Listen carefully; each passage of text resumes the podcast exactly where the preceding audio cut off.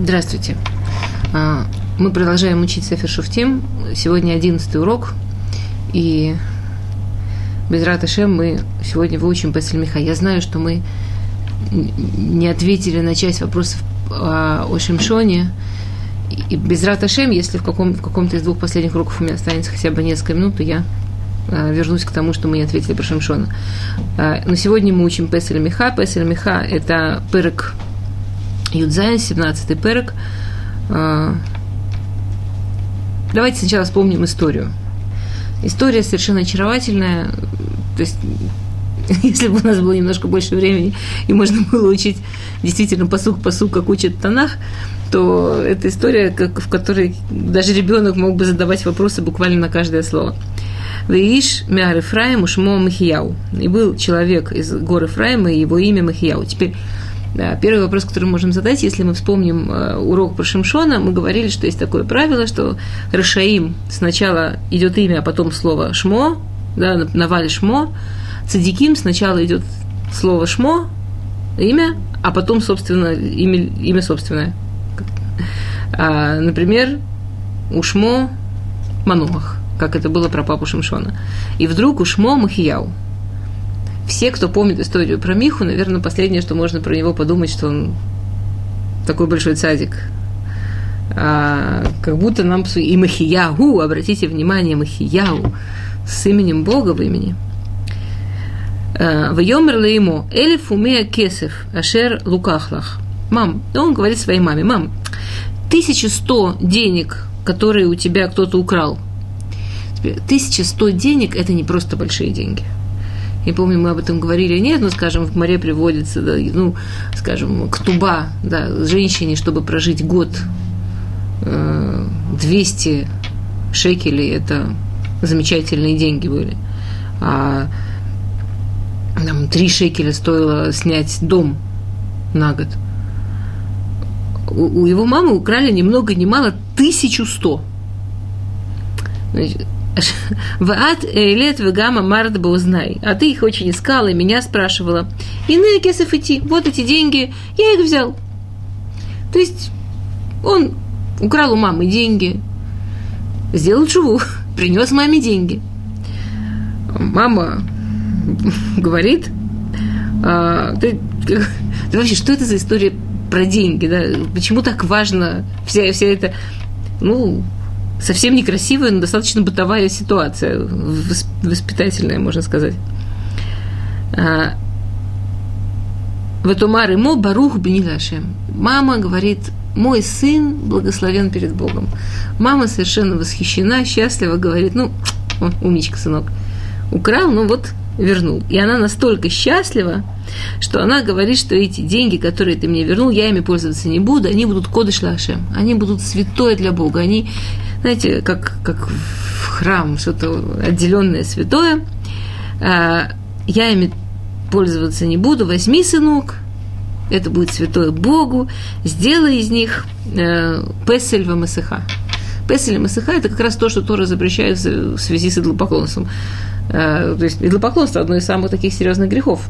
Песель МСХ – это э, как статуя, вид, что-то такое.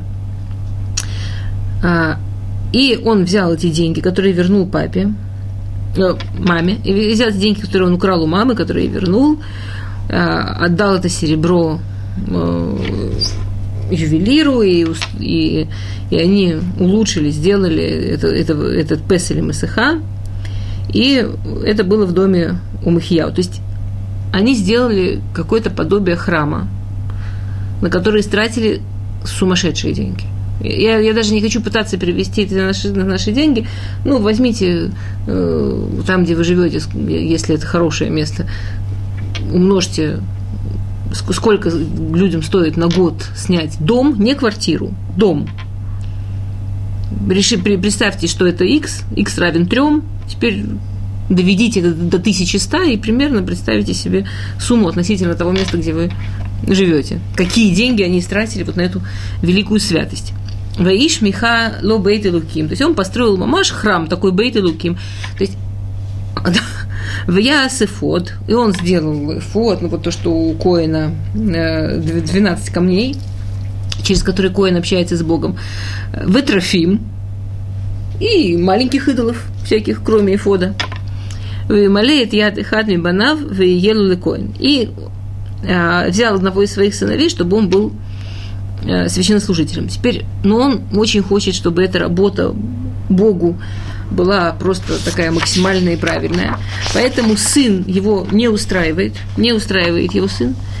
И поэтому он, э, когда встречает одного человека, парня, этот парень, он был леви из колена Иуда, то есть он был из какой-то семьи левим, которые жили, города, которые на территории Иуды, в Угаршам, он живет там, Гаршам, а, то есть какой-то очень интересный намек, почему, если уже сказано место, зачем сказано Гаршам. И он ходил в поисках зарплаты. Ну, вы знаете, что левим они или в храме работали, какое же количество левим работало в храме, или преподавали, или как бы они могли жить на маасрот, который им давали, на отделение, которое им давали евреи, или они должны были найти какую-то работу. И он э, был у него в гостях у этого Михи, Миха предложил ему, чтобы он был коином у него дома. И этот э, Леви, этот э, молодой парень Леви, он согласился.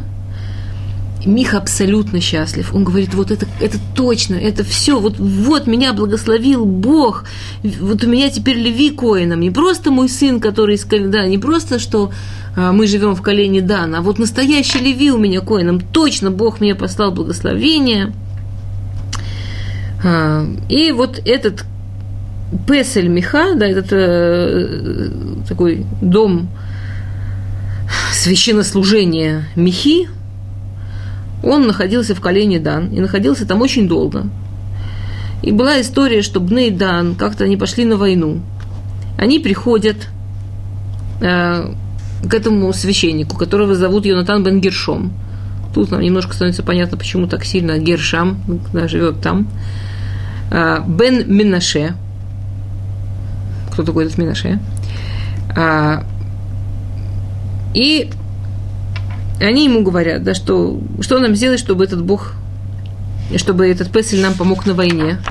Он им говорит, Песель, не Песель, Бог поможет.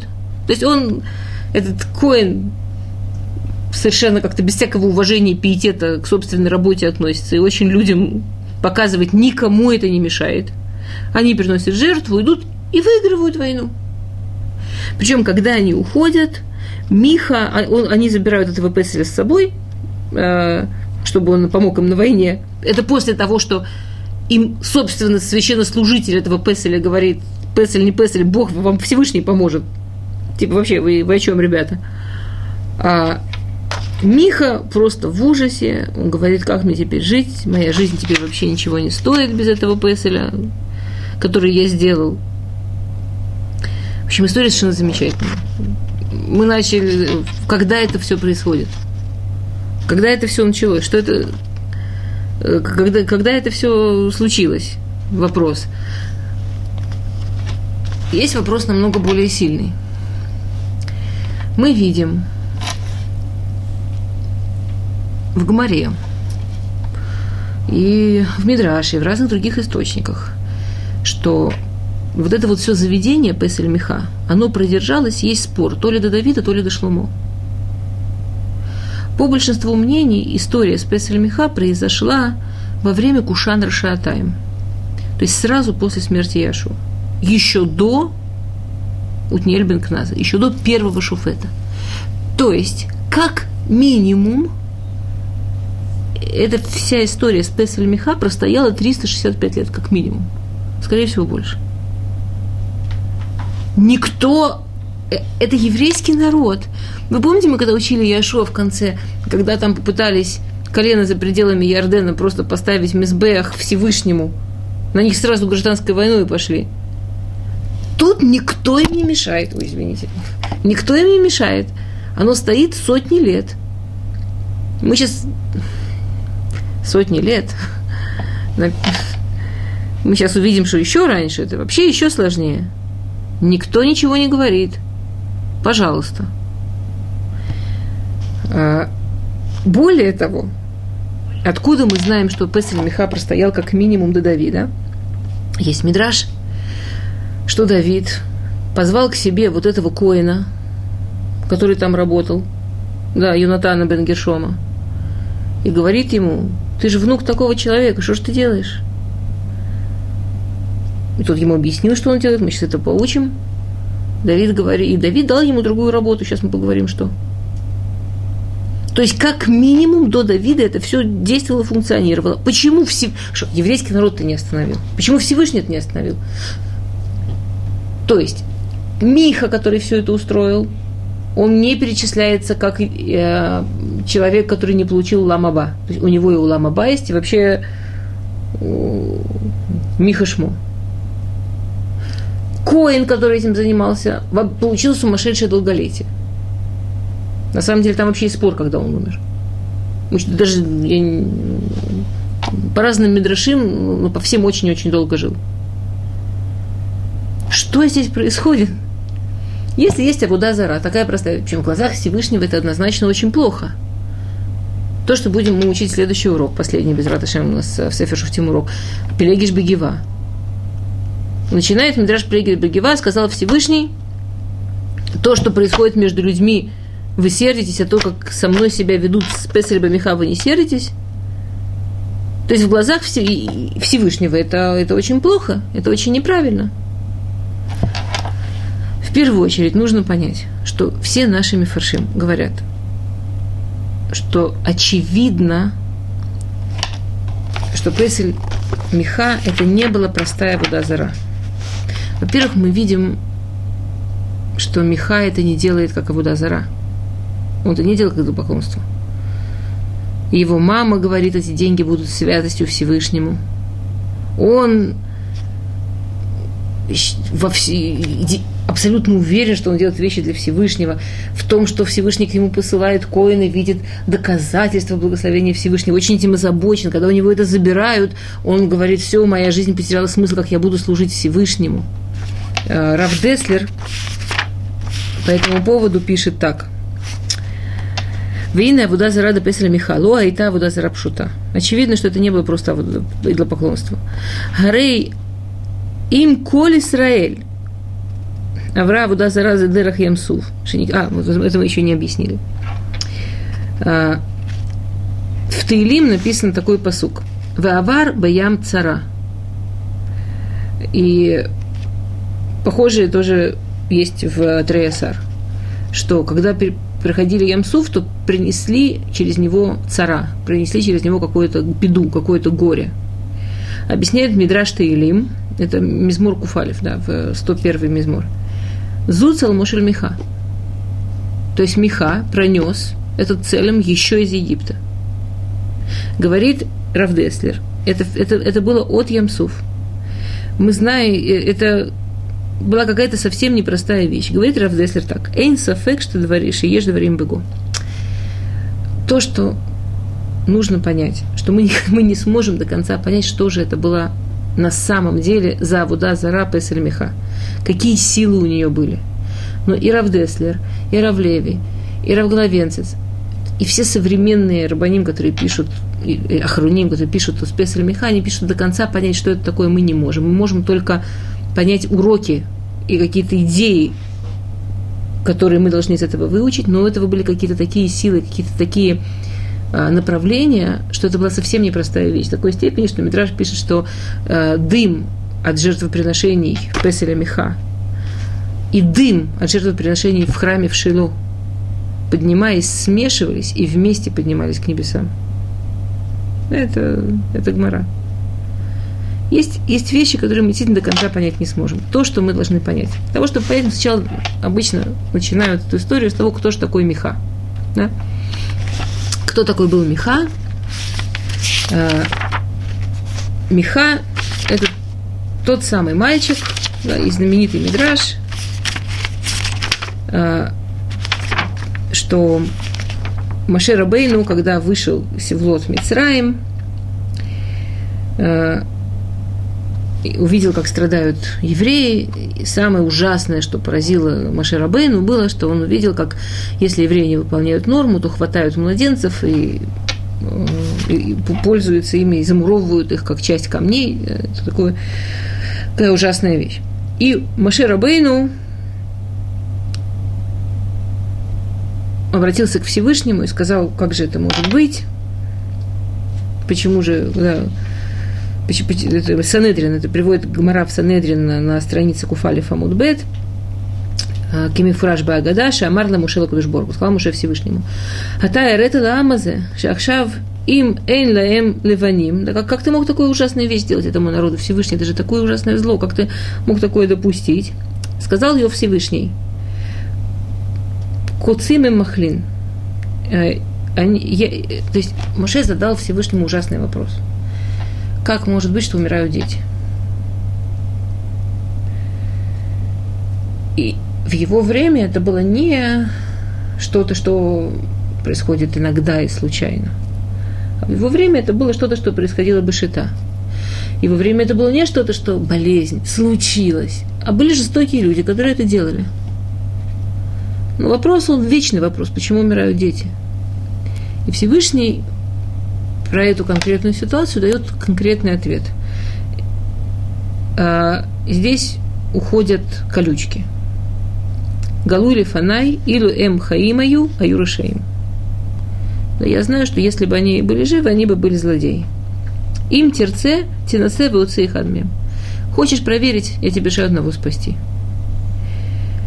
А, и Всевышний, и Муше Миха, да, и Всевышний, Муше вытащил одного из тех, кто должен быть махлин, из тех, кто должен был быть уничтожен, то есть про кого Всевышний сказал, что ему нет смысла жить, что даже если то, что Мицрим делают страшное злодейство, убийство, убивают детей, это злодейство, убийство.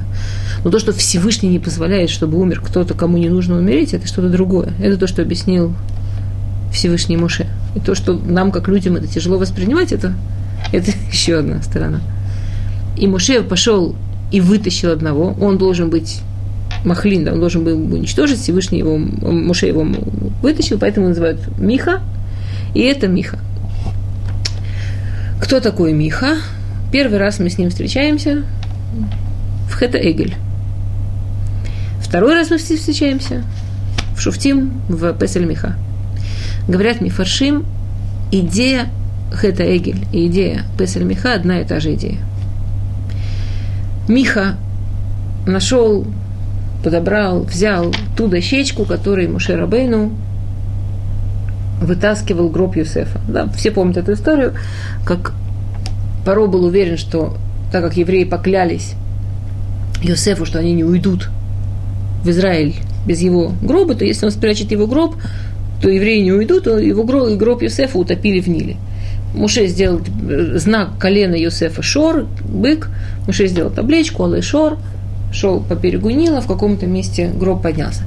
Понятно, что это была не просто табличка, на которой было написано Алай Шор. Понятно, что то, что сделал Маше Рабейну, мы действительно не можем себе представить, какая кабала, и какая душа, и какая святость, и что там было в этой табличке. И эта табличка оказалась в руках у Миха. И это тот самый Весель, который Миха пронес через Ямсуф. И это тот самый Фесель, который он кинул в огонь, когда евреи делали Миха. И это была ошибка поколения. Если мы все время говорим, что есть ошибки поколения, да, Миха, у него было очень сильное ощущение, которое было не только у него и есть не только у него – у него было ощущение, что, во-первых, невозможно без какой-то реальной, конкретной связи с Всевышним. Пока был Муше, он никого не трогал. Так же, как пока был Яшу, он ничего не начал. Пока перед ним были лидеры, и поэтому, когда об этом пишет Нави, он начинает, начинает со слов «Баимим аэм эйн мелах ба иш ешар байнаф ясе». В эти дни нет царя у Израиля, нет лидера, нет человека, который может выпрямить искажение. И Миха это чувствует очень сильно. Пока был Муше, Миха не делал ничего плохого. Когда Муше исчез, и больше, и, на взгляд Миха, по, по расчетам людей, больше 40 дней его нет, Миха говорит, так жить нельзя, мы обязаны сделать что-то, чтобы была физическая связь с Всевышним. У него мысли не было про Абудазара, и это ужасная вещь. Это вещь, которая, это то, что давало этому всему силы. У него мысли не было про Абудазара, про идолопоклонство. Он действительно искал связь с Всевышним, по-настоящему, вот действительно от чистого сердца. Так же, как он от чистого сердца украл, и так же, как он от чистого сердца вернул. Один из Медрашим объясняет, почему Миха жил так долго. У Михи тоже была длинная жизнь. Говорит Мидраш, что Рашаим живут долго по одной из трех причин. Или они, у них есть какая-то очень большая мецва, кстати, у Михи была, сейчас мы до этого дойдем. Или известно, что от них придут какие-то очень важные сыновья, или Всевышний дает им время, чтобы сделать шуву. Вот, например, про всех нас мы точно знаем, что Всевышний нам дает время сделать шуву. Мы же живы, значит, дает. Миха всю жизнь был на грани шувы. Он всю жизнь был вот, вот, вот, вот, ну вот, э, он... И это все было настолько по направлению к Всевышнему. И объясняют Мифаршим – что на самом деле грех, ошибка, тума во всем этом была одна, большая такая, что Миха был убежден, что делать то, что человек чувствует, делать то, что человек понимает, делать то, что человек думает, это намного-намного круче, намного-намного сильнее, чем делать мицвод. На самом деле, мецвод написано в Торе. Люди их многие делают формально, просто как какую-то технологию. А человек, который с чувством, человек, который действительно хочет и любит, и старается, и он чувствует, что нужно вот так. Нужно взять Песель Масыха, а к этому Коина, а, а к этому Трофим, а к этому Уриму Тумим. Вау! И все это настолько с огоньком – Равгладинс переводит такой машаль, что э, был один, два машаля переводит на это. Один машаль такой, что был человек, который был, э, он пришел и увидел, как работает врач. Он увидел, что у врача есть полка с лекарствами, к нему приходят люди больные. Им так плохо, так тяжело. Врач сидит, как каменный. Что, как, вопросы, вопросы, вопросы, бах, баночку. Вопросы, вопросы. А этот человек, он говорит, как так можно? Ну как так можно? У меня сердце разрывается. Он дождался, что врач ушел, залез в его кабинет. От самых лучших намерений. Надел белый халат. Люди же не знают, входят. Он со всем сочувствием, со всей страстью, со всем желанием помочь, этого человека выслушивает, берет лекарство, ну, лекарство он не понимает, но, но чувств сколько. Самыми лучшими желаниями, говорит Равловенцес, перебил кучу народа. Убил кучу народа. Он же не те лекарства давал но от всего сердца, но от чистой души. Друг, другой, э, другой Машаль, который Раф Гавец туда приводит, он говорит, представьте себе, что человек э, женится с любимой женщиной. По всем лохот, хупа, кедушин, все, все, все, по всем законам. И он очень страстно эту женщину любит, поэтому, конечно, правильно и нужно это жениться. Это маленькая деталь, что женщина его родная сестра. Маленькая деталь. И он говорит, ну я же сделал все по всем правилам. Я нигде ничего не нарушил. Чувство у меня выше крыши. Искренне люблю. Это, это не сделает то, что он делает менее ужасным.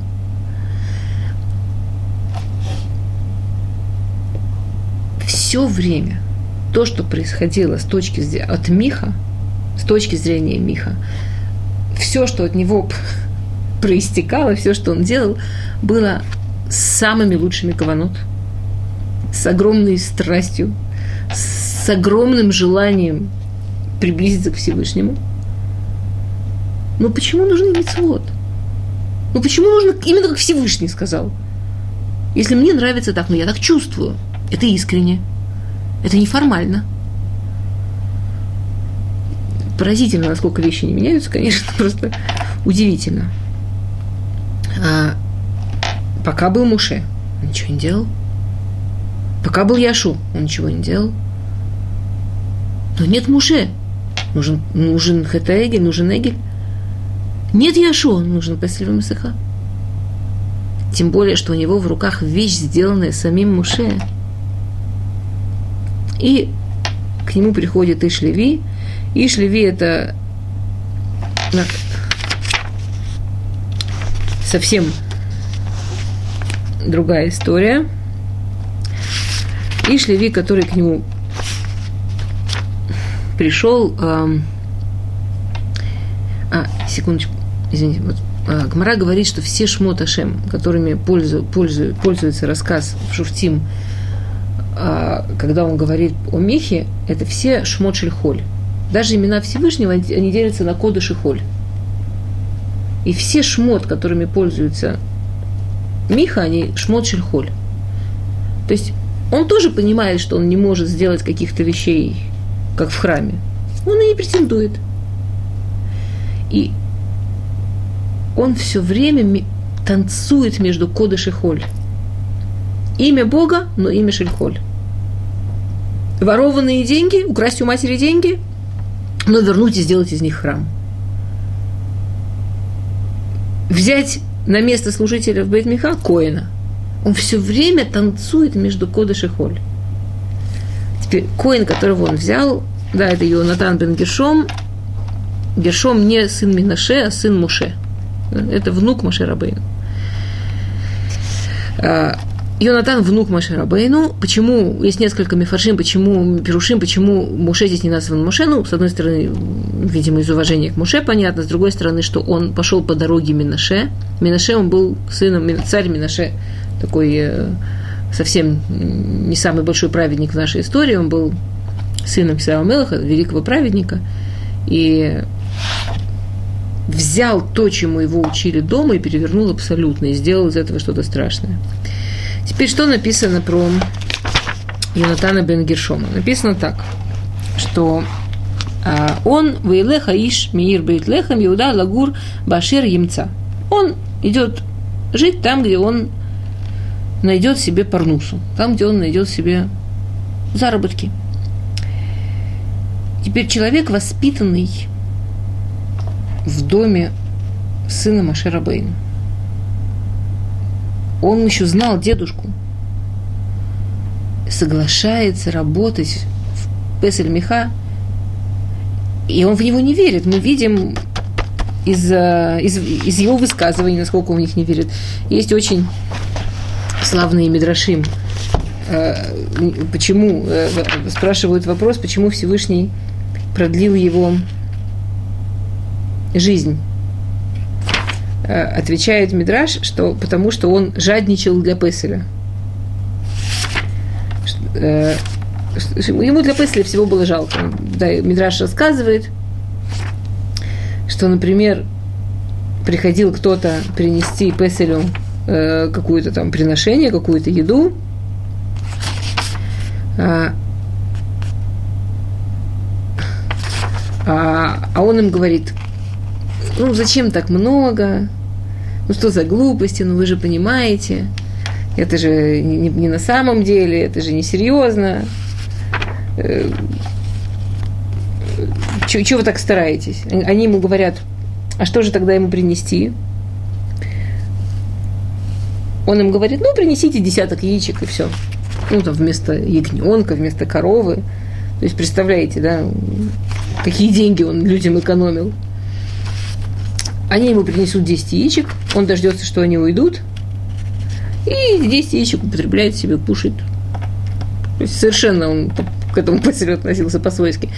А, когда пришли к Колену Дан, он им это все выдал, свою обычную программу. Они ему говорят, не поняли вообще, ты, ты в это вообще во все веришь? Он говорит, нет, конечно, в Всевышнего верить. И они, тем не менее, взяли с собой на войну Песеля, и он, тем не менее, сотню лет этому, с этим, сотни лет с этим Песелем проработал. Когда его спросили, есть два объяснения. Оба объяснения очень интересны относительно Хинуха. То есть как бы оно одно, но состоит из двух частей. Когда его спросили, «А, как ты можешь ты такой человек, как ты, это вот то, что мы рассказывали, что Давид Амелах, да, когда он Давид Амелах позвал его, уже когда был Давид Амелах, то есть прошло больше 360 лет. Почти 400 уже прошло. Давид Амелах позвал его и говорит, а,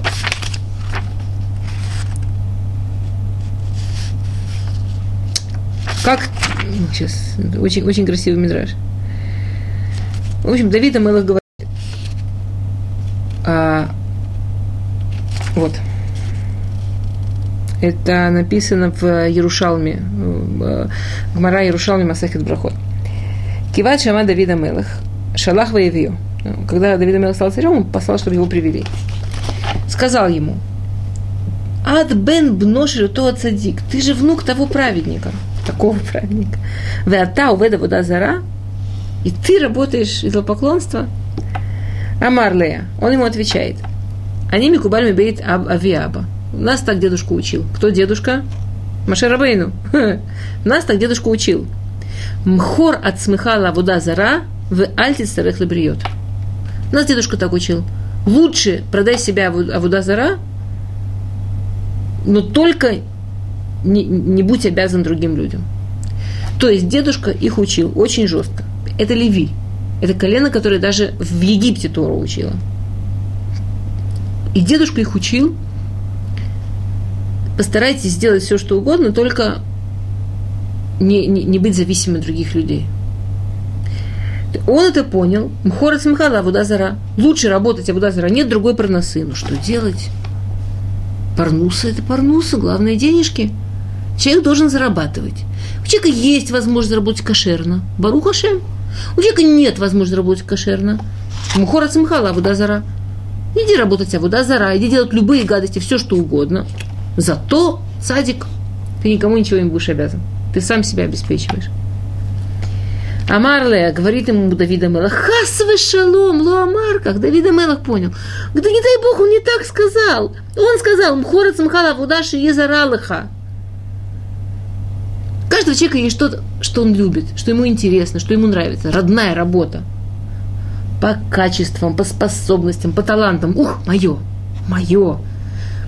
Маше Рабейна воспитывал своих внуков, воспитывал свою семью. Вот у тебя выбор обеспечивать себя сам или, не дай бог, побираться. Иди, занимайся самой нелюбимой работой, самой неподходящей, самой, кто тебя не вдохновляет, ну, ну сам себя обеспечивай. Это то, что им говорил Маше Рабейну. Спрашивают Мифашим, как могло быть, как могло быть, что внук Маширабейну понял Маширабейну, что Маширабейну ему говорит обязательно, обязательно нужно работать Абудазара. И тут говорят мне, Ваши мочи, он сын, он сын Гершома. И мы все вспоминаем Мидраш сразу. Да. И я помню, что это был один из первых Мидрашим, который меня потряс, когда я только Хазар Бечува. А, что когда... Кстати, вот этот же, про то, что он сказал, что так меня учил дедушка, э, лучше продать себя в Удазара, но только не, не, литерах, не, не быть обязанным другим людям, и он думал, что это Вудазара Мамаша, а не Вудазаралу. Это приводит тоже Баба Батра, это приводит Раш, это, приводит, это очень много источников приводит, вот, э, вот, это, вот этот Мусак, не только Иерушалми. Иерушалми приводит эту историю с Давидом. Все знают эту историю, что когда эм, Муше захотел жениться на Цепоре, он пришел к Итро свататься к Цепоре, и Итро сказал, теперь Итро к тому моменту, он был особенный человек, да, Итро он, написано, что он был коин всех возможных идолопоклонств. Он был такой гениальный, абсолютно гениальный, яркий, что-то необыкновенное. И он ужасно искал правду. Он входил в какую-то философию, в какую-то религию. Со всем собой начинал это изучать, начинал это выкапывать. Очень быстро становился Коин Гадоль, очень быстро становился главным священнослужителем, главным представителем этой религии. Когда он добирал до вершины, он, наконец, докапывал до конца, что все это чушь, у него было такое развлечение, выходил к народу, объяснял, почему именно это все чушь. Как ни странно, после этого его не любили. То есть его там это всюду выгоняли. Можно себе представить, какими знаниями и силой он обладал, что его не убивали на месте почему-то. И он это проделывал со всеми, а вот тут за рот одна за другой. Он это проделывал со всеми религиями одной за другой. То есть он к Всевышнему пришел действительно настоящим таким качественным методом проб и ошибок. Когда Муше к нему пришел сватать Цепору. И Тро ему сказал, я согласен при одном условии. Старшего сына даешь мне на воспитание. То есть на нашем современном языке он сказал ему примерно так. Знаю я вас харидимных, знаю я вас религиозных. Засуните ребенка в дом, где ни телевизора, ни театра, ни цирка, вообще бедный да, в Дильме Авдол Хас выходила. И Тро Хас Шалом не хотела сказать, что телевизор это хорошо или что Авудазара это хорошо. И Тро сказал Муше такую вещь. Ну вот что это такое? Вы даете ребенку все сразу на блюдечке с голубой каемочкой. Он потом начнет сомневаться, он потом начнет искать. Зачем? Нужно провести ребенка по всей этой дороге. Ну вот я же так прошел, я же так. Знаете, как э, очень любят взрослые говорить, э, такие старшее поколение. Ну вот мы же на этом выросли. И телевизор смотрели, и в театры ходили, и чего только не делали, и хорошие люди получились. И вас так воспитали, и что плохого? Это тоже сказал Рома Ширабейну, ну, на нашем языке, если переводить на наш уровень. Я так вырос, из меня получился ни много ни мало и Тро. Реут, да, и так далее. Все десять имен, подумать про них. Кто получился? Ты возьмешь своего сына, поставишь его в какую-то узкую теорию. Даже если эта теория правда, даже если все, но у него будут сомнения. Я хочу ему дать возможность посмотреть на мир широко. Я хочу, чтобы он действительно мог увидеть большой мир и сделать свой вывод. Он же не дурак, он, я его правильно воспитаю, он выберет правду. До сих пор все наши мифаршим задают большой-большой вопрос. Ну как Муше мог на такое согласиться? То есть, по-видимому, это не так мы сегодня на опыте даже Муше и на опыте огромного количества поколений знаем, что не работает. По простой причине. Не работает по простой причине. В этом мире есть тума и есть душа. Да? Есть чистота и есть нечистота. Очень легко испачкать белый лист. Как говорит Перкиавод, писать на, стё, на листе, на котором долго стирали, это никогда не будет тот результат, что писать на чистом. Чем больше дать ребенку возможность видеть мир чисто, понимать мир правильно, и потом задать все свои вопросы, когда на чистом листе уже написано, тем результат абсолютно другой. Но мы сегодня, Пседер, это знаете, как сказал Хофицхайм, наше поколение похоже на лилипута, который сидит на плечах у великана. Нам легко, сидя на стольких поколениях опыта, быть умными. Машер Рабену согласился. То есть Машер Рабену выглядело, что в этом есть и. И интересно, что сын, правда, когда Мифаршим спрашивают, почему же мы ничего не слышим про детей Машерабейну. Они не стали ни лидерами народа. Ну, единственное, что слышали, вот про этого внука. Лучше бы не слышали. Там даже Муше Минаше называют. И говорят Мифаршим вот поэтому. Потому что старший брат был уже вот такой. А его сын, то есть на самом деле это очень интересная вещь. Что для чего мы используем? У нас есть физический мир, и у нас есть как у нас, тело, материя, и у нас есть цель, зачем мы здесь живем. Духовность. Что для чего мы используем? Мы используем духовность чтобы получше жить в физическом мире? Или мы используем физический мир, чтобы поднять его в духовность? Это, это, очень интересно об этом подумать.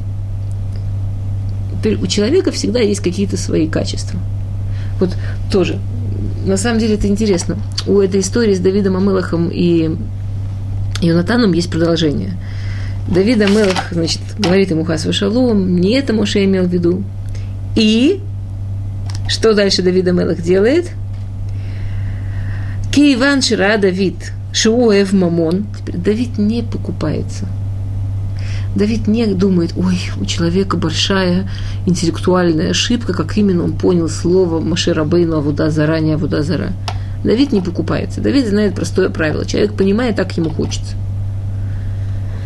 Это, это очень прикольно смотреть, как люди говорят, а логика, логика, надо быть логичным, вот правильно так.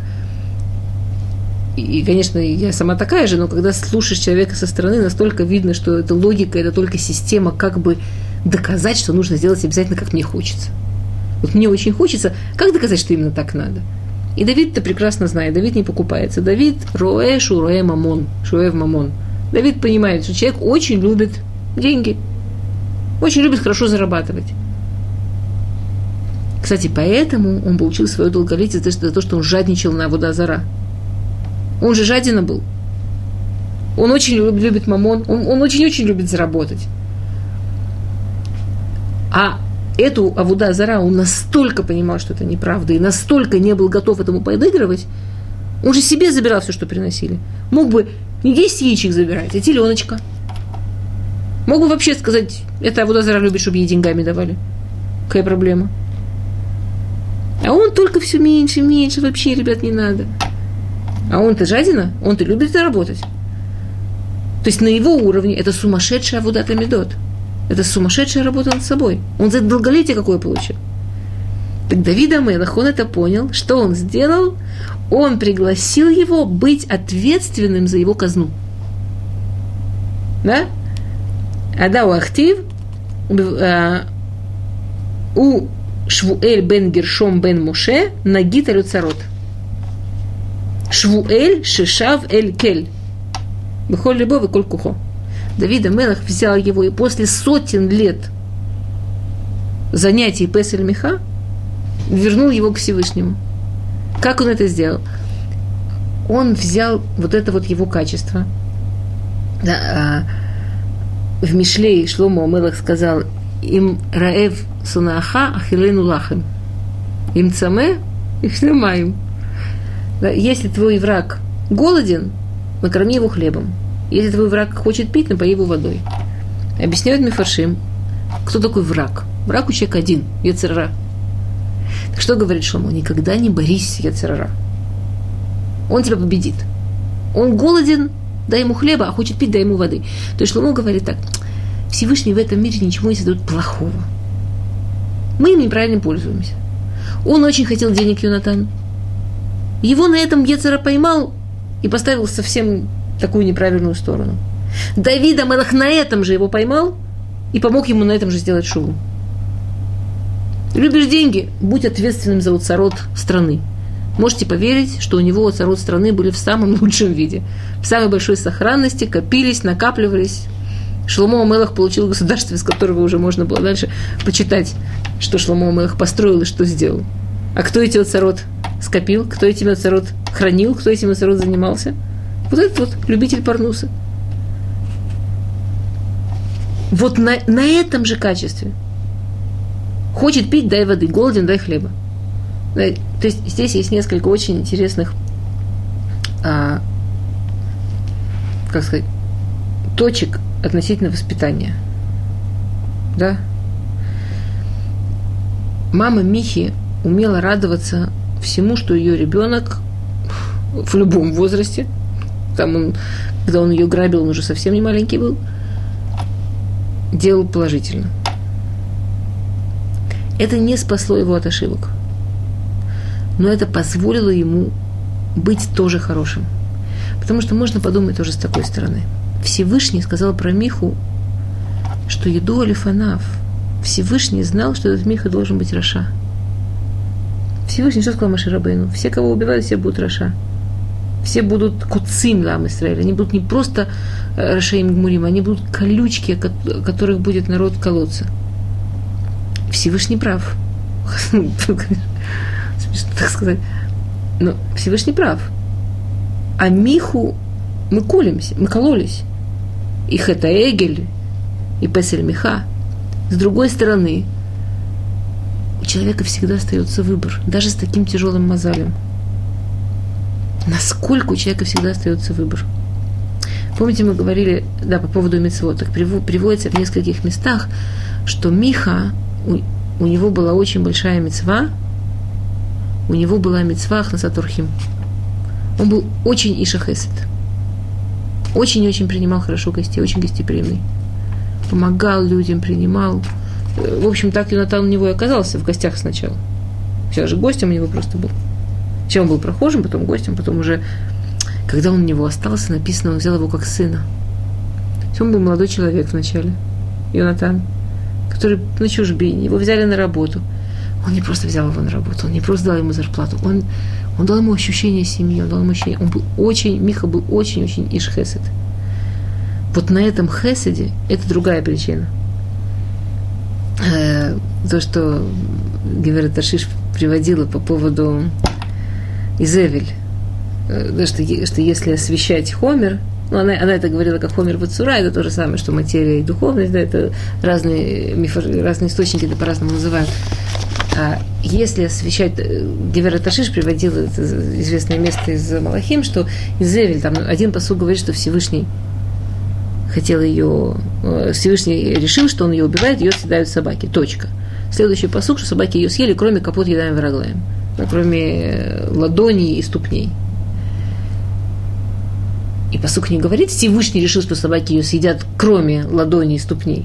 И то, что Мифаршим объясняют, что ладони и ступни собаки не съели, потому что она делала мецву. Ну что, получается, собаки не послушались Всевышнего?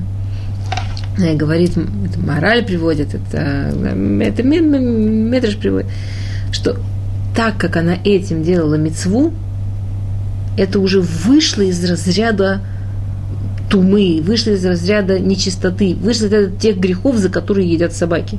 Это нельзя было собакам съесть. Это было то, как у человека он должно выглядеть. Собаки этого не могут тронуть. Невозможно было тронуть дом меха, понимаете?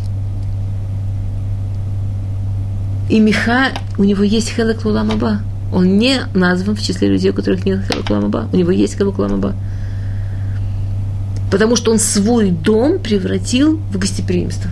Со всем остальным, что он там делал. И вся эта история продержалась веками. Потому что там было огромное гостеприимство. На самом деле, это вообще такая сложная вещь, да. Мы знаем, что Шлуша Дварима Уламу Мет. Эльтура, Лавудаль, Минут Хасадим. На трех вещах стоит мир, на Торе, на работе, работа в храме жертвоприношения, у нас это молитва, и на Гмилут Хасадим. И Гмилут Хасадим – это Авраам, работа – это Ицхак, и Тора – это Яков. Да? Так мы всегда молимся Элюкей Авраам сначала, или Схор, когда вот мы сейчас будем в Рошнаве, в Кипру молиться, мы будем говорить Схор – это Авраам. Почему именно Авраам? Потому что ситуация тяжелая. Тора у нас немножко не та Тора, ну, что была раньше. Не просто так великие в этом мире кричали Гевалты, и столько людей посадили учить Тору, чего в истории никогда не было. Я помню, я в одном месте видела такую историю, что э, перед войной в одном местечке стало известно, что мальчик в 11 лет закончил учить весь шас пришел какой-то гвир, какой-то миллионер, сказал, что у меня есть тоже там дочка маленькая, давай сделаем шедух, он пусть учится, но вот я тебе даю не Дуня, чтобы он мог спокойно жить, но чтобы вот такой гений он был женихом для моей дочки. И через неделю этот шедух разрушили. Почему? Потому что стало известно, что мальчику не 11, а 13. Ошибка была. Так этот гвир сказал, в 13, весь шаст все знают. Это перед войной. Мы есть история тоже совершенно такая эм, фантаст... Нода бы Иуда, по-моему, это было, что он его пригласили быть равом в Праге. Ой, я специально не хотела рассказать, по-моему, в Праге. Его пригласили быть равом. И он послал своего хатана, своего э, зятя, чтобы он посмотрел, что за город, как, к чему ему готовиться. Он до этого был равом в маленьком городе. Он зашел в синагогу Сабалим, э, грузчиков. И эти грузчики сидят и говорят о Торе на таком уровне, говорят, там такие споры про Гамару, и они доходят до какого-то Цора Хаюн и не могут разобраться. Так один говорит, слушайте, ну давайте подождем, скоро лесник подойдет, он-то точно все учил, он-то точно знает. Хатан вернулся к Ноду в ужасе, говорит, слушай, я не знаю, как ты там будешь равом, это же вообще там вот такие-такие люди, он хотел отказаться, но ему сказали, все, уже объявили, уже нельзя. Он пришел, дал, там было так принято, что рав города, прежде чем окончательно получает ману, должен сказать двор Тура, и значит, или он подходит, или не подходит. Но Иуда сказал двор Тура, там горы сталкивались и крошились, там что-то такое, и, и люди встали в конце и начали кричать «Мазельтов! Мазельтов!» Встал Габай, главный, говорит, какой Мазельтов? Сегодня же извозчиков не было, у них сегодня большой заказ. Может, у них есть что-то лакшот. Подождите, извозчики придут. Мы, мы не представляем сегодня, что такое была Тора Шелямарцем. Мы не представляем, что Тора простых людей была. Мы в этом не представляем, что такое была Тора великих. Тфила тоже у нас как бы до сегодня не совсем. Один Рав сказал, что очень многих людей, когда они кончают молиться, нужно им сказать Мазальтов и Брухима Баим. Пока они молились, они уже все свои проблемы решили, или в всяких местах разных побывали. Мазальтов и Брухима Баим. А, когда было землетрясение в Цфате, в Твери, было очень сильное землетрясение в 20-х годах. И тогда еще спрашивали Гдойлем и Гдойлем Персему, почему такие вещи происходят. Так один из Гдойлем про то землетрясение, он сказал так, мир стоит на трех вещах. На Торе, на молитве и на Симтувим. На Торе, на молитве и на милосердии. Он сказал, 20 сказал так, милосердие у нас есть. Добрые люди, люди, евреи, которые помогают друг другу, у нас есть. Ни Торы, ни молитвы по-человечески нет. Представьте себе, что какая-то система стоит на одной ноге. Вы понимаете, что она трясется? То есть мы живем в некой действительности, которая трясется. С другой стороны, любая одна нога из этих трех, даже если где-то есть, она дает этому кию, она дает этому быть, она не дает этому исчезнуть. У Михи действительно было милосердие. Это одна из трех вещей, на которых стоит мир. У него были путаницы с Торой, у него были жуткие путаницы с работой. Но Хесед там был такой, что все выстоял. И И мы, да, и да, и то, что мы видим очень интересный такой момент относительно воспитания детей. То, что мы не можем гарантировать, что нас всегда поймут правильно, мы не можем гарантировать, что нас всегда поймут правильно, потому что нас всегда поймут так, как так, как захочется понять. То есть, другими словами, то, что здесь говорится, и то, что сделал Давид Амелах – а, нужно понять, что человеку очень хочется, и говорить с ним на языке, который он будет готов услышать. Он почти 400 лет вот этим занимался. Давид предложил ему казну. Он не, он не сказал ему, как тебе не стыдно так любить деньги. Проноса в жизни не главное, деньги в жизни не главное. Очень бы хотелось. То есть, как, я не знаю, как вам, но мне бы очень, наверное, хотелось сказать ну, что-нибудь в стиле «деньги не главное». А для него деньги главное. Но только можно перевернуть, чтобы не он подмял кодыш, чтобы получить деньги, чтобы деньги стали средством сделать кодыш. Да, в общем, как бы это так, такая великая задача в воспитании, как не дать перепутать, что, где, что средство и что цель. Окей. Фу. А, не, мы в прошлый раз не успели ответить на, на много-много-много вопросов про Шамшона и не успели ответить на несколько таких принципиальных вопросов. Я даже записала вопросы, которые я получила, и, конечно, их у меня с собой нет. Окей. Одна из вещей, о которых мы совсем не успели поговорить в прошлый раз, и это очень часто меня спрашивают, ну, не обязательно меня, что, что это значит? Что то, что она ему отрезала волосы, это значит, что действительно сила Назира, она в волосах, отрезают волосы, так он теряет силу. Ровно наоборот. Понятно, Назиру нельзя стричься. Мы это много обсуждали. Назиру нельзя стричься, чтобы не любоваться собой, да, чтобы там, физические какие-то проявления не оказались для него самым важным и тому подобное. Назиру нельзя стричься отдельно. Если кто-то подошел и насильно Назира постриг, он тут при чем? Потом вряд ли она ему там модельную стрижку ночью делала. Ну, представляете себе. Это, это вообще было что-то совсем другое.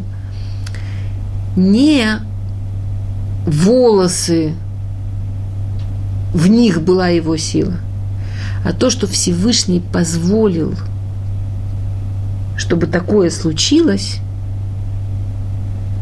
это было как последней печатью, как последним проявлением, что Всевышний сказал, ты идешь за своими глазами, иди сам. это уже не назирут. Ну, то есть то, что Всевышний позволил, чтобы это случилось, это как бы Всевышний говорит, это уже не назирут, это уже не то, что я от тебя жду.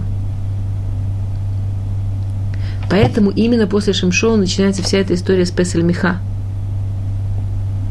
Что Шимшон был великий, который шел за своими глазами, с полной уверенностью, что его глаза ведут его для работы Всевышнему.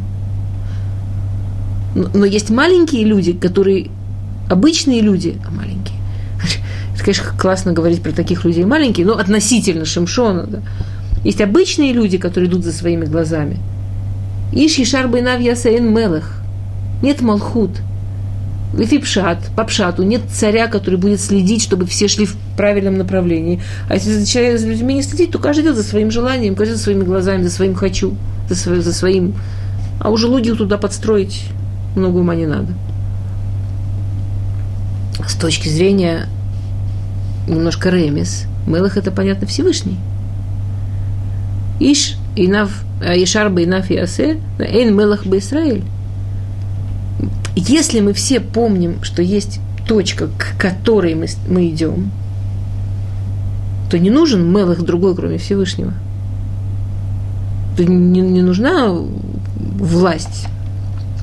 А, что, еще один вопрос, который мы не дотронулись, это тоже опять с глазами, что значит, что Шимшон молится, э, да, когда вот эта вся история происходит, что они переводят Шимшона, чтобы повеселиться, какую замечательную победу они одержали, и они хотят так много людей туда вместить, что нормального здания нет, так они для этого делают что-то такое немножко временное, строят, ставят второй этаж на два столба и приводят туда ослепленного Шимшона, Меда кинегит меда, почему он ослеплен, понятно. И написано, и волосы начали отрастать.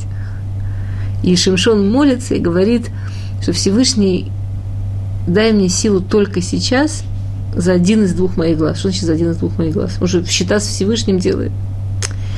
Шимшон говорит Всевышнему такую вещь. Шимшон говорит, я знаю, что Лефицара Агра. Я, я, я ошибался, я стараюсь делать шуву. Но есть две разные вещи. Есть наши достижения – и есть страдания. Знаете, как в этой истории, когда человек пришел, и, и это рассказывают с Рамбомом, но это рассказывают еще много с кем. Я, я не знаю, насколько эта история документальная, но ее в куче разных вариантов рассказывают. Это такая анекдота, что человек, у него были очень большие царот и страдания, и он пришел кому-то великому. Я это слышала с первый раз с Рамбомом, так я рассказываю с Рамбомом, представления не имею, сколько это правда. И пока он ждал приема Урава, он уснул. Это как раз к Рамбаму подходит. У Рамбам был страшный напряг, да, остался расписание дня Рамбама, так что можно представить, что там можно было уснуть. И ему снится, что он умер, и его судят. И сначала принес его грехи, и грехов много, он очень пугается. Потом начинает месить мецвод. Мецвод не очень много.